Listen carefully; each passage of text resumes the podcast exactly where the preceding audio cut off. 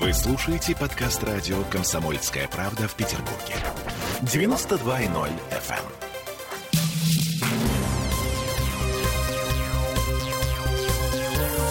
Темы дня.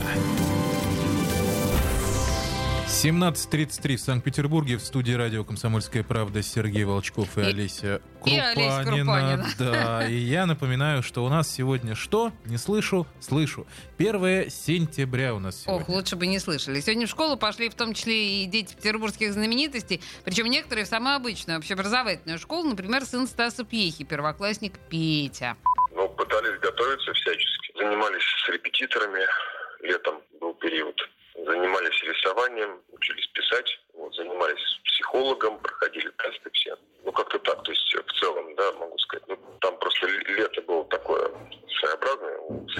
Вот очень много было всяческих врачей и так далее. Могли, то, то делали. А в обычную школу, так понимаю, в Пушкине, да, идет э, в не Э, какую-то... Да, школа Максимум. рядом с домом в 500 метрах. Ну, это нормально. Начальная школа должна быть рядом. Я напомню, что Петя Пьеха нынешним летом попал в криминальную хронику.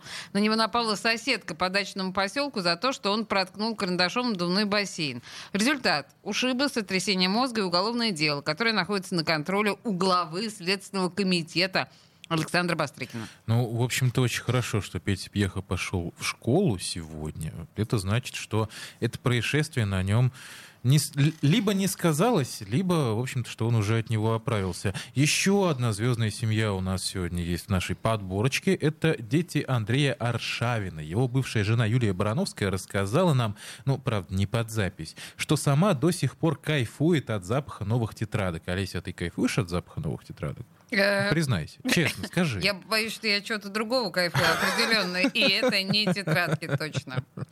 А, Старшему сыну Барановской Артему уже 16 лет, дочери Яне 13, а младшему Арсению 9. Он, кстати, вчера пел про то, что не надо слов, не надо паники. Это мой последний день на диванчике. Я эту песенку пою каждое воскресенье, и с каждым воскресеньем все печальнее и печальнее. Блистательная рифма совершенно. А, Николай Валуев э, сегодня в Брянской области по депутатским делам, а его сын в третьем классе, дочка в восьмом. Причем, по словам Николая Валуева, в его семье никто не делает большого события из 1 сентября. Я рвения особо не вижу, но из этого события никто не делает особо. А так готовится, ну как готовится, мелкому мы постоянно новые задания какие-то даем, чтобы, как говорится, не заплывал. Ну, у дочки с этим проще, она, ну, девочки они более самоорганизованные. Ну, мальчики они такие, смотрят на все что угодно, только не на учебу. Они в прошлом году вот большую часть времени сидели все-таки на этой удаленке. Нет вот у них э, желания снова вот сейчас вот соскучились по одноклассникам или им нравилось так сидеть. Дочери, наоборот, э, необходимо, чтобы вживую шло обучение. Для нее это крайне важно. А младшему ему как раз нравится онлайн. Ну, хотя тут еще тот вариант. э, Просто потому, что можно в носу поковыряться. Ну, кстати, дети Валуева ходят вообще в обычную школу, что, мне кажется, здорово. И малоизвестный факт, это единственные дети в школе, у которых нет прозвищ. Да, ну и, в общем-то... Нет, на самом деле Николай Валуев душевнейший, просто душевнейший человек. Мы обожаем общаться с ним всей комсомольской правдой.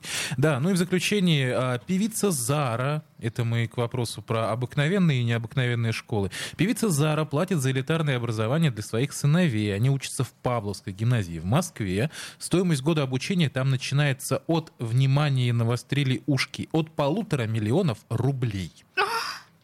Да.